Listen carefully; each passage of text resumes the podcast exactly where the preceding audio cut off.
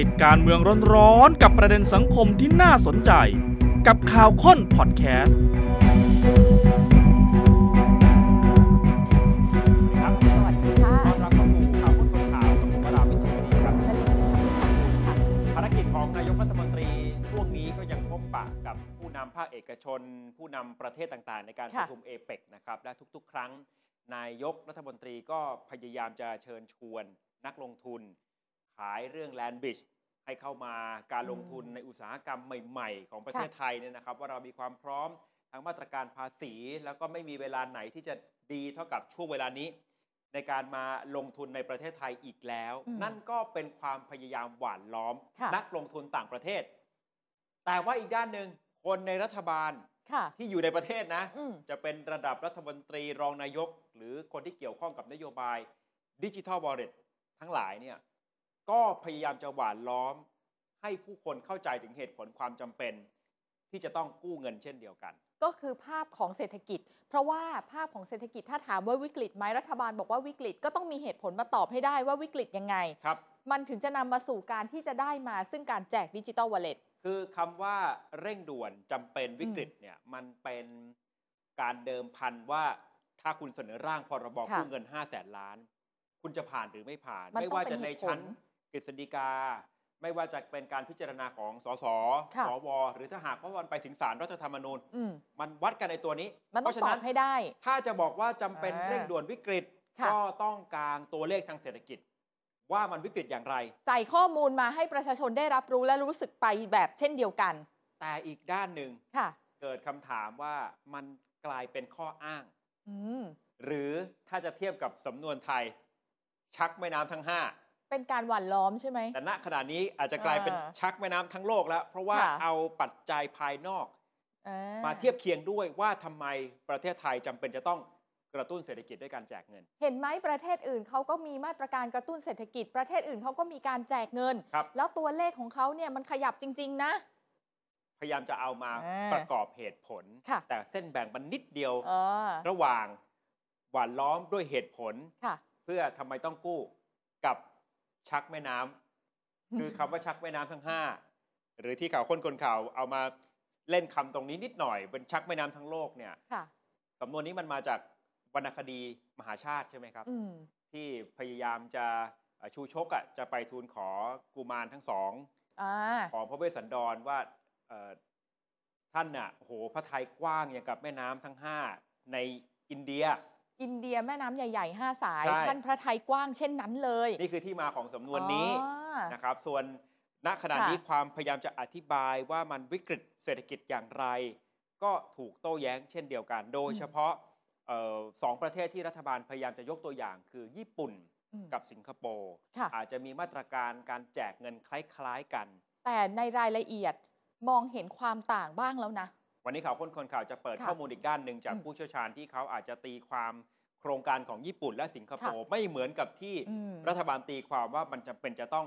แจกอย่างไร และ ค่ะ วันนี้มีข้อมูลเอ็กซ์คลูซีฟด้วยนะ จากไหน ความเปลี่ยนแปลงภายในพักก้าวไกล ถ้า ฮะ หากว่าเกิดอุบัติเหตุทางการเมือง อ๋อ ในรูปแบบใดรูปแบบหนึ่ง เพราะว่าเรากำลังรอนะคะ การพิจารณาคดีที่เกี่ยวข้องกับก้าวไกลรวมถึงตัวของคุณพิธาด้วย ครับ 2 คดีด้วยกัน ถือหุ้นสื่อนะคะกับนโยบาย แก้ไขยกเลิกมาตรา 112 ถ้าสมมติผลลัพธ์มันเป็นยังไง แล้วก้าวไกลตั้งรับแบบไหนมีข้อมูลวงในในการประชุม ในระดับแกนนำของก้าวไกล พักสำรองมี มี หัวหน้าพักคนใหม่เตรียมไว้แล้ว มี แล้วแผนที่จะทำให้ ค่ะ ตัวเองเข้าไปอยู่ในอำนาจรัฐให้ได้ เออ ก็เตรียมไว้แล้วเช่นเดียวกั ค่ะ นนะครับเอาวเริ่มจากรัฐบาลที่เกี่ยวโยงกับเรื่องการแจกเงิน 5 0 0แสนล้าน ผ่านการออกเป็นพรบเงินกู้ คือมันเป็นอุปสรรคตั้งแต่เริ่มจริง ๆ ใช่ ถูกวิพากษ์วิจารณ์ในหลากหลายแง่มุม ค่ะ เอาอย่างเรื่องแรกพอพูดว่าจะกู้ปุ๊บเนี่ย มันไม่ตรงปกทันที เพราะว่าก่อนหน้านี้ ครับ ตั้งแต่ก่อนเลือกตั้งช่วงหาเสียงเลยนะคะ คือบอกว่าไม่กู้ และยังไม่พอย้อนกลับไปตอนเป็นฝ่ายค้านเมื่อก่อนเพื่อไทยเป็นฝ่ายค้านใช่ไหมเพื่อไทยบอกว่ารัฐบาลชุดเก่า คือรัฐบาลลุงตู่เนี่ยคือนักกู้แห่งลุ่มน้ำเจ้าพระยา เคยบอกไว้ถึงขนาดนั้นประชาชนก็จะเข้าใจว่าหืมเพื่อไทยมาเนี่ยไม่กู้แน่เพราะเคยด่าเขาไว้ไง ตั้งฉายาให้กับรัฐบาลลุงตู่ ใช่ ไว้เรียบร้อยนะครับ แต่ว่า พอถึงเวลาทำจริงก็เปลี่ยนเงื่อนไข โดยเฉพาะการประกาศจะกู้เงิน 5 0 0แสนล้าน คือ ค่ะ ถ้าฟังคำอธิบายจากผู้ที่เกี่ยวข้องโดยเฉพาะนายกรัฐมนตรี ก็บอกว่าเนี่ยมันก็เป็นการรับฟังความเห็นจากหลากหลายนะ เพราะฉะนั้นถ้าจะไปยึดติดจากที่เคยประกาศเอาไว้ ค่ะ มันก็เหมือนกับว่าไม่ได้รับฟังเสียงที่มันเห็นต่างเลย ก็ใช่นะ อันนี้ก็เป็นหนึ่งในเรื่องหนึ่งที่ก็ต้องปรับเปลี่ยนเงื่อนไขรวมถึงเรื่องการ อืม ตัดคนที่อาจจะมีรายได้สูงการ ค่ะ ขยายพื้นที่การใช้จ่ายจาก 4 กิโลเมตร เป็นระดับอำเภอ เนี่ย การปรับเปลี่ยนเนี่ยมันมาจากที่รัฐบาล ไม่ยึดติดกับคำพูด สะท้อนถึงการรับฟังความเห็นต่าง ถ้าเราเข้าใจได้ว่า ครับ ในระหว่างทางมันก็จะอาจจะมีอุปสรรคและปัจจัยอื่น ๆ เข้ามารวมถึงการฟังเสียงประชาชนนะคะ ผ่านมาถึงจุดที่ว่าต้องตัดสินใจเอาละพรบเงินกู้ อืม ใส่เข้ามาคำถามต่อมาซึ่งเป็นอุปสรรคครั้งที่สองคือ เมื่อจะออกพรบเงินกู้ปุ๊บ สุ่มเสี่ยงผิดกฎหมายไหมล่ะเพราะเขามีเงื่อนไขบังคับอยู่นะ โดยเฉพาะพรบวินัยการเงินการคลังของรัฐ อืม ที่ข่าวค้นคนข่าวเราเคยอธิบายรายละเอียดหลายครั้งเนี่ยนะครับ การจะออกพรบเงินกู้มันมีเงื่อนไข อ่า ผูกโยงกับตัว ใช่ กฎหมาย ประเทศต้องวิกฤตต้องเร่งด่วนต่อเนื่อง แล้วก็ไม่อาจตั้งงบประมาณประจำปีได้ทัน ต้องมีทั้งสามอย่างนี้ด้วยนะ กังวลหลายฝ่ายก็กังวลมันจะ ค่ะ ติดกับไอ้ตรงนี้แหละ เร่งด่วน อ่า จำเป็นอย่างไร วิกฤตอย่างไร ต่อเนื่องอย่างไร ค่ะ และงบประมาณประจำปียังไม่ได้เริ่ม กฎหมายบอกว่าถ้าทำไม่ทัน ตั้งไม่ทันได้ไง ค่อยทำแต่ตอนนี้ทำมีแผนวางเอาไว้ก่อน ค่ะ ที่กฎหมายงบประมาณจะพิจารณาในสภาด้วยซ้ำ อืม แล้วถ้าพยายามจะออกก็ยังต้องผ่านการตรวจสอบขั้นตอนทางกฎหมายอีกหลายขั้นตอน ค่ะ กฤษฎีกา อ่า สสสว องค์กรอิสระ 3 องค์กรคอตองอปปช กกต ที่สามารถจะแจ้งเตือนได้ เผยแพร่ต่อสาธารณะได้ เหล่านี้คืออุปสรรคทั้งนั้นเลย แล้วก็เป็นอุปสรรคใหญ่ๆ ทั้งนั้นเลยค่ะ ครับ รวมถึงสารรัฐธรรมนูญ อย่างกฤษฎีกาเนี่ย นี่คือด่านแรกนะ ค่ะ บางท่านกระซิบให้เราทบทวนความทรงจำ ว่า บอกว่าตอนคดีที่ดินรัชดาของคุณทักษิณน่ะ ค่ะ ที่พยายามจะไปซื้อที่ดิน ซึ่งเป็นของกองทุน อืม ฟื้นฟูสถาบันการเงิน ก็มีความพยายามจะถามกฤษฎีกาเหมือนกันว่าคุณทักษิณสามารถไปลงนามร่วมกับคุณหญิงพจมานได้ไหม อืมอืม เพราะว่ากฎหมายปปช มาตรา ค่ะ 100 ในขณะนั้นนะครับ เขาห้ามเรื่องเจ้าหน้าที่รัฐ ไป อ่า มีส่วนในสัญญากับหน่วยงานของรัฐ ก็เลยพยายามถามว่าคุณทักษิณน่ะลงได้ไหม กฤษฎีกาในเวลานั้น ค่ะ ตอบว่าลงได้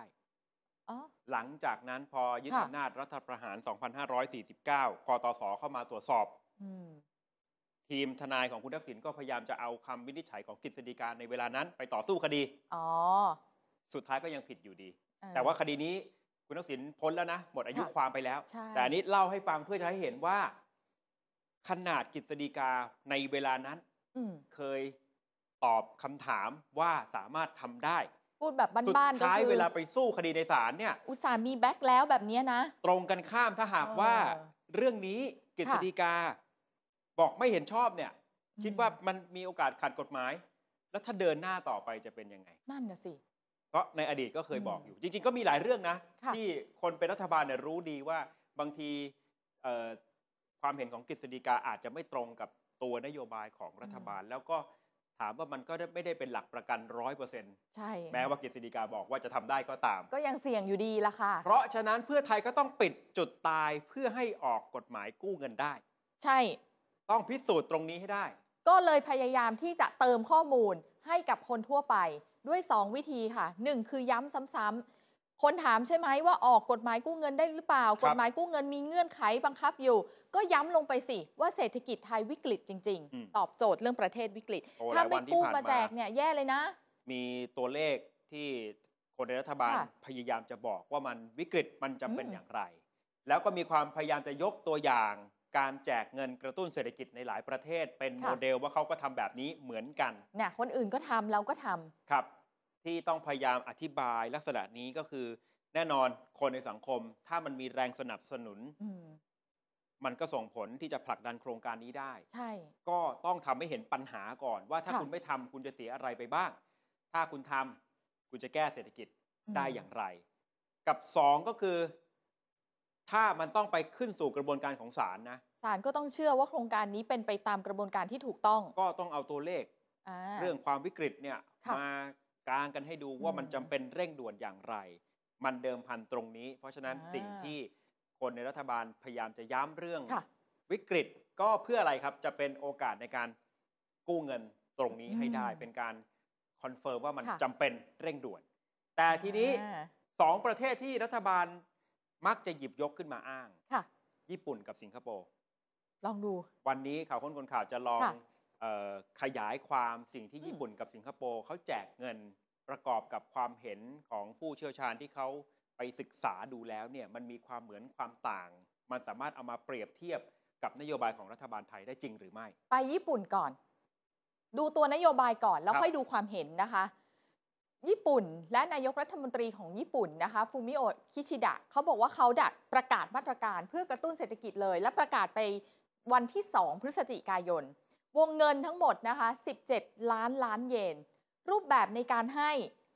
จะแบ่งออกซอยย่อยนะ เป็นการลดภาษีด้วย แล้วก็เป็นการลดค่าใช้จ่ายอื่น ๆ ของประชาชนด้วย ืมรายละเอียดนะครับลดภาษีให้ประชาชนคนละ 40,000 เยน อืม แจกเงินอีก 70,000 เยน ให้ครัวเรือนที่มีรายได้ต่ำ แล้วก็จัดหาเงินทุนอีก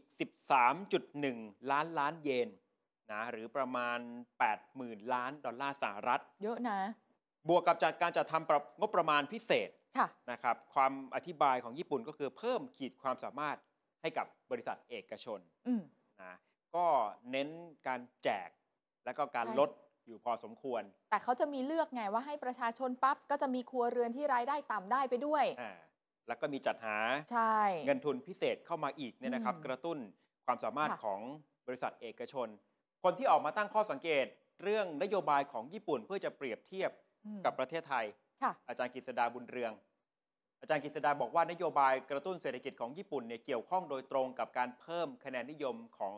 นายกคิชิดะ ค่ะ เพราะว่าคะแนนนิยมนายกตกต่ำมาก เหลือเพียง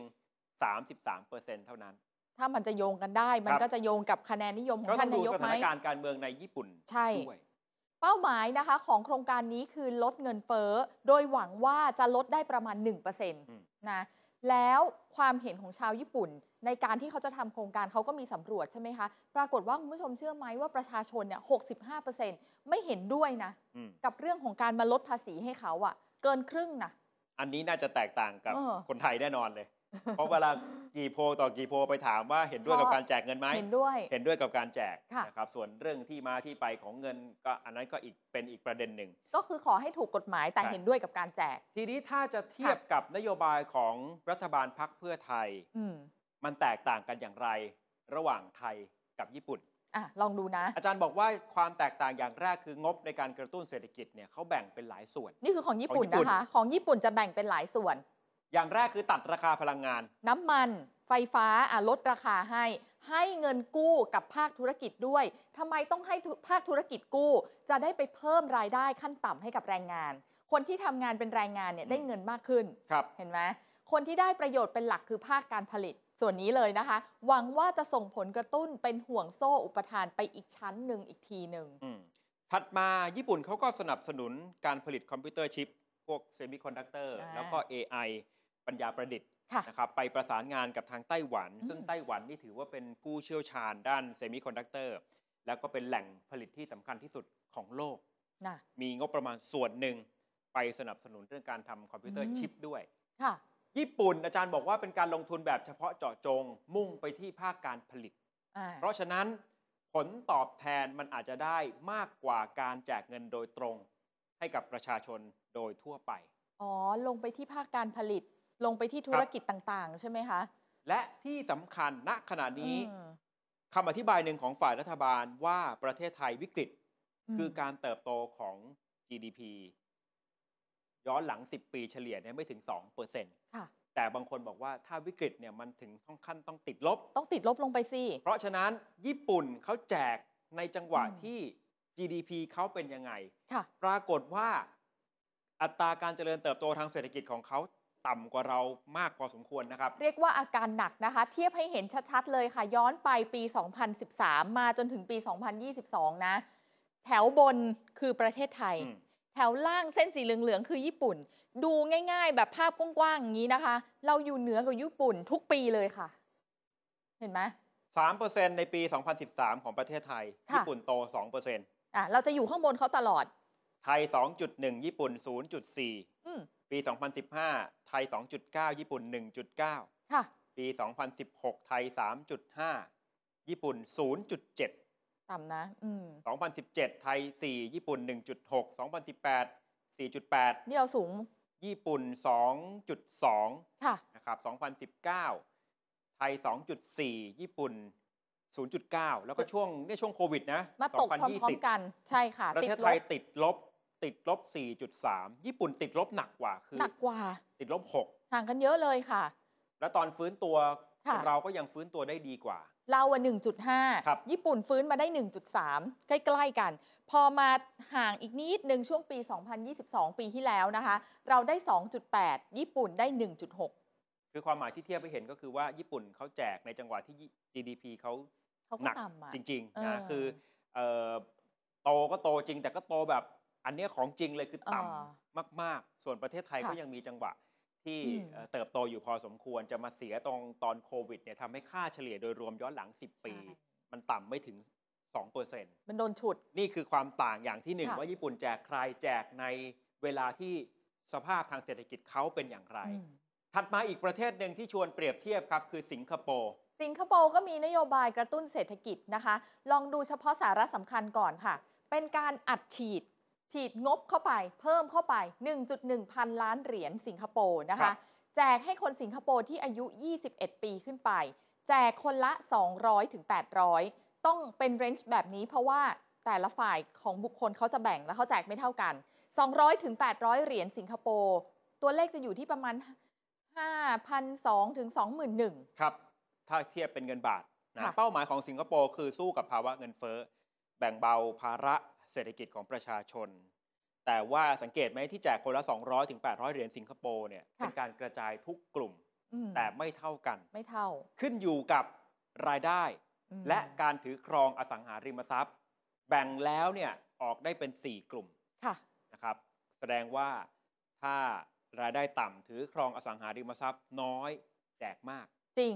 ถ้าถือรายได้มาก อ่า ถือครองอสังหาริมทรัพย์มากแจกน้อย ค่ะ ที่มาของเงิน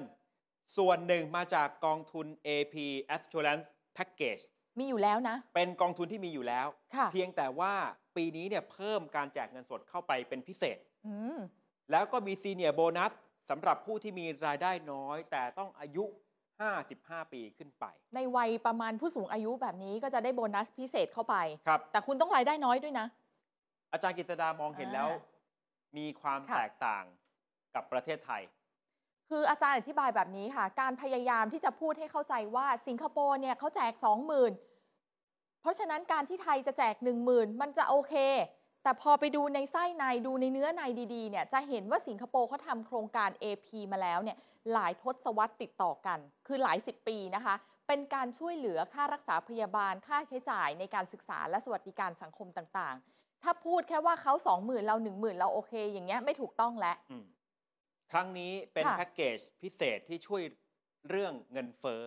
นะเป็นแพ็กเกจพิเศษเลย ค่ะ นะครับ อย่างแรกที่อาจารย์ตั้งข้อสังเกตคือมีงบประมาณจัดสรรเรื่องนี้เอาไว้อยู่แล้ว แล้วของเขาเป็นเงินเหลือ ไม่ต้องกู้ แตกต่างจากที่มา อืม ของประเทศไทยแล้ว ค่ะ ถัดมาคือโครงการ AP เนี่ยปีเป้าหมายเพื่อจะช่วยดูแลคุณภาพชีวิต เป็นเงินสวัสดิการสังคมไม่ใช่แจกเพื่อการกระตุ้นเศรษฐกิจ อืม เพราะเขาทำมานานแล้วใช่ไหมครับ เพียงแต่ว่าแล้วแต่ปีว่าช่วงไหนจะอัดเข้าไปเพิ่ม ใช่ เป็นพิเศษ แล้วก็ 3 คือเงินในโครงการเป็นเงินงบประมาณมาจาก 3 แหล่ง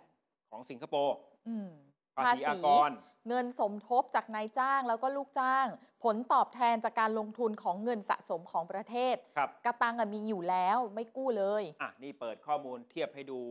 แล้วก็มุมมองของบรรดาผู้เชี่ยวชาญ ค่ะ นะครับ แต่ว่ามุมของรัฐบาลก็จะมีคำอธิบาย คือตอนนี้ต้องรับเอ่อสารรอบด้านจริง ๆ นะ ดีแล้ว อย่างวันนี้ผมคุยกับ ค่ะ คุณพิชัยนริธพันธ์ที่ปรึกษานายกรัฐมนตรีเนี่ยท่านก็อธิบายอย่างละเอียดว่าถ้าไม่ทำเราจะสูญเสียอะไรไปบ้าง อืม แต่แน่นอนเรื่องเนี้ยมันเดิมพันในทางการเมืองด้วย มันจำเป็นแล้ว จา ล่ะ กโครงการ ค่ะ ดิจิทัล w อ l เ e t เพราะว่าโครงการนี้ท่านนายกเศรษฐาเออตอนหาเสียงเนี่ยท่านรับบทบาทในการพรีเซนต์ เรื่องนี้ ใช่ อย่างเต็มที่ ท่านเหมือนเป็นพรีเซนเตอร์ของโครงการ คือถ้าอย่างอ่ะถ้าเทียบกันตอนขึ้นค่าแรง ค่ะ 600 บาทภายใน 2,570 จะเป็นคนอุ้งอิงนะ ใช่ถ้า เป็น ไป คน ทาง สื่ นั้น อ นะ สารนะครับ ค่ะ แต่ว่าเรื่องดิจิ t a l วอลเล็ตเนี่ยเป็น อืม นโยบายที่นายกเศรษฐาใช้เปิดตัว อืม เพื่อทำให้ผู้คนจดจำตัวท่าน เพราะฉะนั้น ม พอตัวท่านเองเป็นสัญลักษณ์ของการผลักดันโครงการนี้ มันก็เดิมพันตัวท่านด้วย คือถ้าโครงการนี้ถูกพับไปหายไปไม่เกิดขึ้น ครับ ก็หมายถึงอนาคตการเมืองของตัวท่านนายกด้วยเช่นเดียวกันนะคะ เพื่อไทยก็ปฏิเสธไม่ได้ เพราะว่าเป็นเจ้าบ้านไงเป็นโฮสต์ของการประกาศโครงการ ถ้ามันต้องพับ ถ้ามันต้องหายไปก็ปฏิเสธความรับผิดชอบไม่ได้ แต่ทีนี้อาจจะมีคนเอ่อวิเคราะห์ว่าเอ๊ะถ้าโครงการนี้มันอาจจะไม่ประสบความสำเร็จเหมือนกับที่ตั้งใจเอาไว้ อืม มันจะเกิดเกมเปลี่ยนตัวนายกหรือไม่ อ่า ปรากฏว่าแหล่งข่าวระดับสูงของเพื่อไทยยืนยันกับข่าวค้นคนข่าวแบบนี้ คือถ้าโครงการมันล้มเนี่ยมันจะไปกระทบคุณนุ้งอิงด้วยนะครับ เพราะว่าเท่ากับพรรคเพื่อไทยประกาศนโยบายไปแล้วทำไม่ได้ อ๋อ คื มันหมายถึงเพื่อไทยทั้งหมดใช่ ไม่ ไหม สามารถมองว่าเป็นเพียงแค่ความรับผิดชอบของตัว อ่าน นายกเศรษฐาท่านเดียวเท่านั้น ค่ะ แต่ถ้ามันไปด้วยเนี่ยจะมาหวังแค่แล้วเปลี่ยนตัวคุณอุ้งอิงขึ้นมาใหม่ อืม ไม่ง่ายแบบนั้นเป็นเรื่องของเพื่อไทย คือถ้าเรามองภาพดิจิ t a ลวอลเล็ตเนี่ยเราไม่ได้เห็นแค่หน้าของคุณเศรษฐาหรอก เราเห็น พรรค ภาพของทั้งพักเพื่อไทย เสี มาก ย กว่า ชื่อไปด้วย อ่า เหมือนกับในอดีตที่พักพลังประชารัฐ เคยถูกโจมตีเรื่องขึ้นค่าแรง ค่ะ หาเสียงเอาไว้ไม่สามารถทำได้จริงตลอดการ อืม เป็นรัฐบาลในยุคของ ใช่ ลุงตู่ ตั้ง 4 ปี นะประเด็นสำคัญอยู่ที่ว่าถ้าดิจิ t a l วอลเล็ตไม่เกิด ค่ะ โอกาสจะดัน GDP ถึง 5%การขึ้นค่าแรง 600 ปริญญาตรี 25,000 แพลนไว้ล่วงหน้า 4 ปีอ่ะ เป็นไปไม่ได้เลย คืออย่างการขึ้นค่าแรง 600 เนี่ย อย่างไร อืม มันก็ต้องมีกลไกไตรภาคีใช่ไหมครับ ค่ะ ซึ่ง ใช่ เพื่อไทยจะบอกตลอดว่าจะไม่พยายามเข้าไปแทรกแซง แต่จะ อืม ใช้วิธีทำให้เศรษฐกิจมันเติบโต แล้วเงินมันก็จะ เติบโต ยกระดับ ปุ๊ เอง ตัวค่าแรงมันก็จะขึ้น ใช่ ทีนี้การที่จะดัน GDP ให้ถึง 5%ส่วนหนึ่งก็ต้องอาศัยดิจิทัลวอลเล็ตเป็นจุดเริ่มต้น นี่มันกระทบถึงกันหมดเลยนะเนี่ย มันเป็นห่วงโซ่ โอ้โห ถ้าดันโครงการนี้ไม่ได้ ค่ะ แล้วสิ่ง โดน ที่ หมด ตั้งเป้าเอาไว้ในการหาเสียง อืม จะเกิดขึ้นได้อย่างไร ค่ะ แต่คำตอบเดียวสำหรับพรรคเพื่อไทยคือต้องทำให้ได้ครับ ไม่มีไม่ได้ค่ะ ได้ มีทา เท่าง เลือก นั้น อื่น ใช่ค่ะ เพราะว่าข้อมูลเชิงลึกต่อไปนี้ คุณผู้ชมฟังดีๆนะคะ ทั้งนายใหญ่ทั้งนายหญิง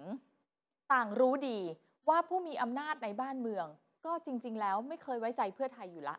โดยเฉพาะในระดับของแกนนำรุ่นใหม่ เหมือนกับว่าผู้ใหญ่ในบ้านเมืองเนี่ยจะได้รับรายงานว่า แกนนำรุ่นใหม่ของเพื่อไทย ต่อสายคุยกับแกนนำก้าวไกลตลอด อืมในความ นะ สัมพันธ์ในแง่นี้ในทางการเมืองอาจจะไม่ไว้ใจ มีช่องว่างของความไว้ใจเกิดขึ้น ครับแล้วก็มีข้อมูลถึงขั้นว่าแกนนำก้าวไกลก็ต่อสายคุยกับนายใหญ่ชั้น 14 ยิ่งไม่ไว้ใจไปใหญ่เลย อาจจะขอแชร์อำนาจหวัง ค่ะ ว่าจะได้เป็นเข้าร่วมรัฐบาลกับพรรคเพื่อไทยด้วย อืม เพราะฉะนั้นถ้ามันเกิดอุบัติเหตุ ต้องเปลี่ยนตัวนายก มันไม่ง่ายเหมือนกับตอนที่โหวตนายกเศรษฐาจะได้เสียง ใช่ สนับสนุนจากพรรคร่วม อ๋อ หรือถ้าเอาละจริงอยู่เดี๋ยวพฤษภาคมนี้ ค่ะ สมาชิกวุฒิสภาชุดนี้ก็หมดไปแล้วใช่ไหมครับ อืม แต่ก็ไม่ได้แปลว่า เหลือแต่พักร่วมรัฐบาลปัจจุบันเนี่ย อืม แล้วมันจะจบง่ายแบบนั้น ก็นึกภาพพักร่วมที่เป็นอยู่ทุกวันนี้อะ ครับ นะคะ ก็คนละขั้วมาอยู่ด้วยกันนั่นแหละค่ะ สุดท้ายต่อให้จะมีการเปลี่ยนตัวนายกอะไรต้องล้างไพ่หมด มันจะไม่มีทางที่เปลี่ยนแค่คนมานั่งเก้าอี้นายก แล้วทุกอย่างจะไร้รอยต่อหรอก มันไม่ง่ายอย่างนั้น เพราะฉะนั้นก็เป็นจังหวะที่พักก้าวไกลต้อง อืม พยายามจะทำทุกอย่าง ค่ะ เพื่อจะหาโอกาสเข้ามามีอำนาจในฐานะรัฐบาลได้ อืม ไม่ใช่แค่รอการเลือกตั้งครั้งถัดไปเท่านั้น ระ นะ หว่างนี้ต้องเดินเกม ก็จากข้อมูลที่เราบอกว่า ค่ะ ในระดับแกนนำเขาก็อาจจะ อ่า ต่อสาย ค่ะ พูดคุยกัน เพราะฉะนั้นนี่มันเป็นเรื่องเดิมพันอนาคตของก้าวไกล ด้วยซ้ำจากเรื่องดิจิทัลวอลเล็ตเนี่ยนะครับ ค่ะ ทีนี้ก้าวไกลประเมินตัวเองอย่างไร อืม โดยเฉพาะ ในจังหวะที่กำลังมีความสุ่ม ค่ะ เสี่ยงสองคดีเกี่ยวกับหุ้นคุณพิธา เกี่ยวกับการเอานโยบาย แก้ไขมาตรา 112 ไปหาเสียง ค่ะ จะเข้าข่ายล้มล้างการปกครองหรือไม่ นี่คือวงประชุมที่เกิดขึ้น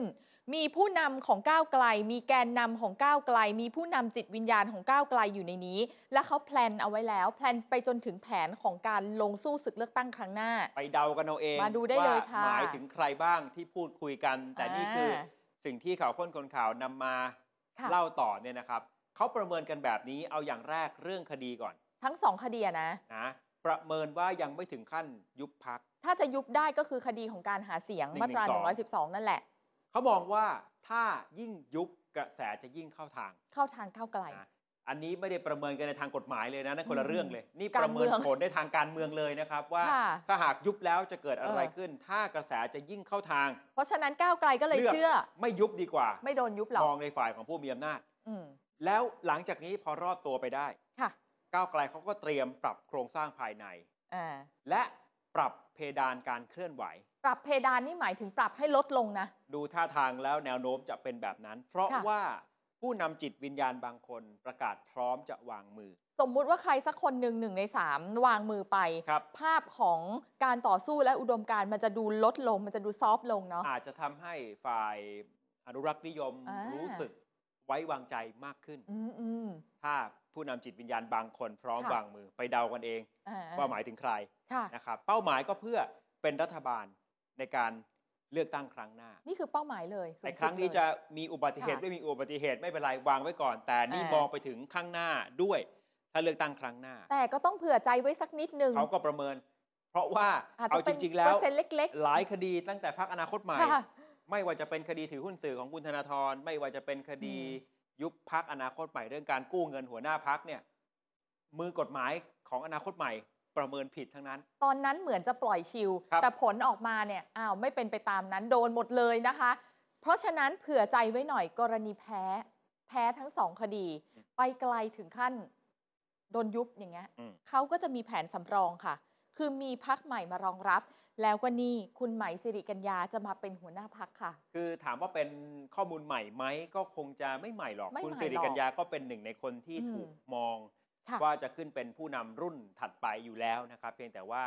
เอ่อเราเอาข้อมูลมาย้ำตรงนี้ว่ามันมีความเป็นไปได้สูง และความ ใ คิดนี้มันยังอยู่ไง ของผู้นำ อ่า ในมุมของแกนนำปัจจุบัน หรือผู้นำ ค่ะ จิตวิญญาณ ใช่ ของพักก้าวไกล แผนสำรองที่เขาวางเอาไว้พักใหม่ มีชื่อของพักอนาคตไกล อืม ที่เตรียมไว้แล้ว แล้วก็คุณไหมสิริกัญญา มีลุ้นจะเป็นผู้นำคนใหม่ ค่ะ ถ้าหากว่าพักถูกยุบ คืออธิบายคุณสิริกัญญาเป็นรองหัวหน้าพัก แต่ว่าเอ่อไม่ได้เป็นกรรมการบริหารพักที่ ใช่ ส่งชื่อไปที่กกต สมัยที่คุณพิธานั่งควบอยู่อะนะ ไม่เกี่ยว อ่าไม่ นะ เกี่ยว เพราะฉะนั้นถ้าพักถูกยุบ ค่ะ คุณพิธาโดน อืม คุณชัยธวัฒน์โดน คุณใหม่ไม่โดน คุณไหมายเนี่ยไม่โดน อืม แล้วยังเหลืออีกหลายคน ค่ะ คุณดังสิมันโรม อ๋อนี่ คุณ คือ วิโรธลักษณะอดิ แถ ศ ว ร สาม คุณไอติมพริตวัชรศิลป์ อืม ไม่ต้องห่วง ก้าวไกลเขาวางเกม ยาวแน่ ๆ นะครับ ส่วนมรสุมในอดีต ท่านไล่เรียงกันมานะคะ เพื่อที่จะจัดทัพในครั้งใหม่นะ ก่อนหน้านี้อนาคตใหม่โดนยุบพักไป โดนบอนไซในหลายเรื่อง โดนเรื่องคุกคามทางเพศ ปัญหาเรื่องของการคัดตัวผู้สมัครที่ดูแล้วบางคนน่ะเนาะ อืม ก็ดูเหมือนพักไม่ได้รอบคอบสักเท่าไหร่ พฤติกรรมของสสบางส่วนก็ถูกวิพากษ์วิจารณ์ ครับ นำมาสู่การที่จะต้องปรับตัวปรับแผน แล้วก็เดินเกมอยู่ตลอดเวลา อืมอันนี้เอามาเล่าให้ฟังว่าบรรดา อืม มันสมองของพรรคก้าวไกล ค่ะ เขาคิดล่วงหน้าไปไกลตลอด ใช่ นะ ว่าจะปรับส่วนที่มันเป็น ค่ะ จุดอ่อนอย่างไร และเขาก็ค่อยๆ เสริมจุดแข็ง อืม วางรากฐานของพรรคโดยการแทรกซึมส่ง อืม คนแหมพูดแทรกซึมอย่าง เหมือน กับ เป็นสายลับอะไรยังไง นะ คือพยายามจะ เออ ส่งคนเข้าไปมีส่วนในองค์กรต่างๆ ที่พักการเมืองทั่วไปอาจจะไม่ได้สนใจไม่ได้ให้ความสำคัญ แต่ในอนาคตอาจจะสำคัญขึ้นมา ก้าวไกลเขามองว่านี่ ค่ะ แหละที่จะทำให้ ใช่ ความคิดในพักเนี่ยมัน อืม กระจายไปถึงองค์กรไปถึงคนจำนวนมาก คือคิดจะต่อสู้ระยะยาวต้อ ใช่ ง ครับ วางแผนไว้แต่เนิ่นๆ ใช่ไหม เช่น ส่ง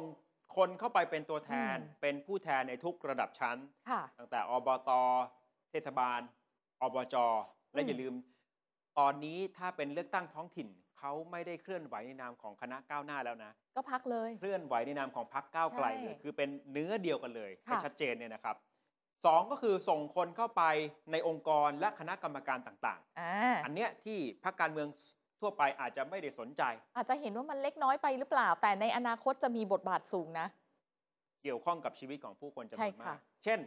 กองทุนฟื้นฟูและพัฒนาเกษตรกร อืม เช่น คณะกรรมการประกันสังคม อ่ะ เรื่องนี้เป็นเรื่องใหญ่เกี่ยวข้องกับผู้ประกันตน ค่ะ จำนวนหลายล้านคน แต่ความสนใจในสังคมอาจจะไม่มากนัก อืม แต่เนี่ยก้าวไกลพยายามจะส่งคนที่จะเข้าไปอยู่ในบอร์ดของประกันสังคมด้วย ค่ะ และมันจะต้องมีการเลือกตั้งนะ ด้านหนึ่งมันก็อาจจะใช้เป็นเวทีในการของการซาวเสียง อ๋อเป็นไปได้ เหมือนกัน ส่วน ใช่ ถ้าส่งคนเข้าไป ค่ะ ได้ ก็ไปปรับเปลี่ยนนโยบายประกันสังคมทำให้มันครอบคลุมกับผู้ประกันตนมากขึ้น ยกระดับการรักษาพยาบาล เช่นที่อาจจะถูกมองเทียบกับข้าราชการ ค่ะ คนที่อยู่ในประกันสังคมบอกสู้ไม่ได้ อืม หรือแม้แต่เอ่อหลักประกันสุขภาพเนี่ย ค่ะ บัตรทองเนี่ยก็จะมีบางอย่างที่อาจจะแตกต่างกัน อืม ถ้าเข้าไปปรับเปลี่ยนตรงนี้ได้เห็นไหมครับ แล้วเป็นตัวแทนของพรรคก้าวไกล อ๋อมันก็เป็น มั ฐานไง สามารถโยงมาในแง่ของ ใช่